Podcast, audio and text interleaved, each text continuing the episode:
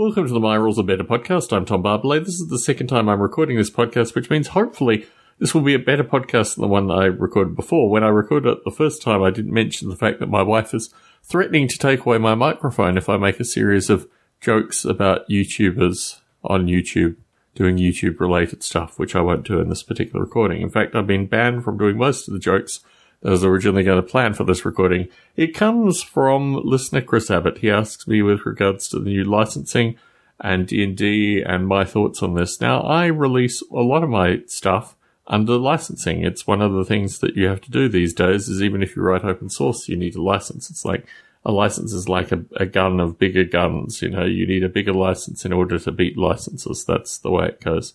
Never made much sense to me, but I do maintain a license with regards to my open source work and it is a single clause BSD plus a joke license, which is when I came to actually register myself as an official open source developer, they claimed that the license was bespoke, which I thought was a very interesting term. So as a someone who follows bespoke licenses in the creation of their software, I might have a thing or two to say about other people adopting licenses and then having licenses changed from underneath them having licenses changed from underneath you is a real problem. When I started doing open source, I used a variety of different sites. SourceForge was the last major one before I moved to GitHub and then GitLab.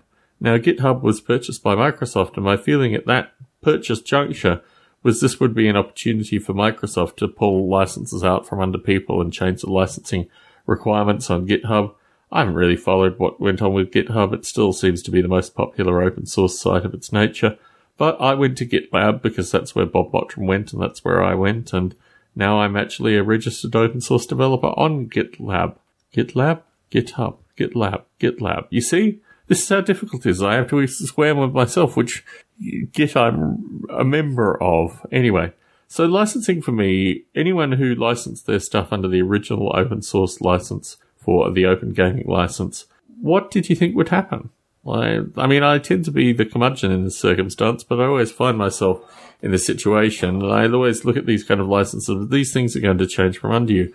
What do you do accordingly? I've recently started putting some aspect of my work under Creative Commons as well, but again, a very vanilla Creative Commons just to identify the fact that I've added value to the maps.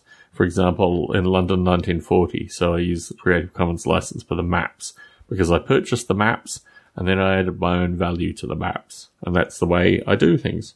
Now, the original open source license, sorry, the original open gaming license, need to get this right, was a very curious thing, and obviously it did Wizards of the Coast a lot of good up until that point in time, but Wizards of the Coast is a commercial company and they have the right at any time to change the licenses from under those people that choose to license their stuff. Why would you choose to adopt this license and have the potential for this company to change its mind?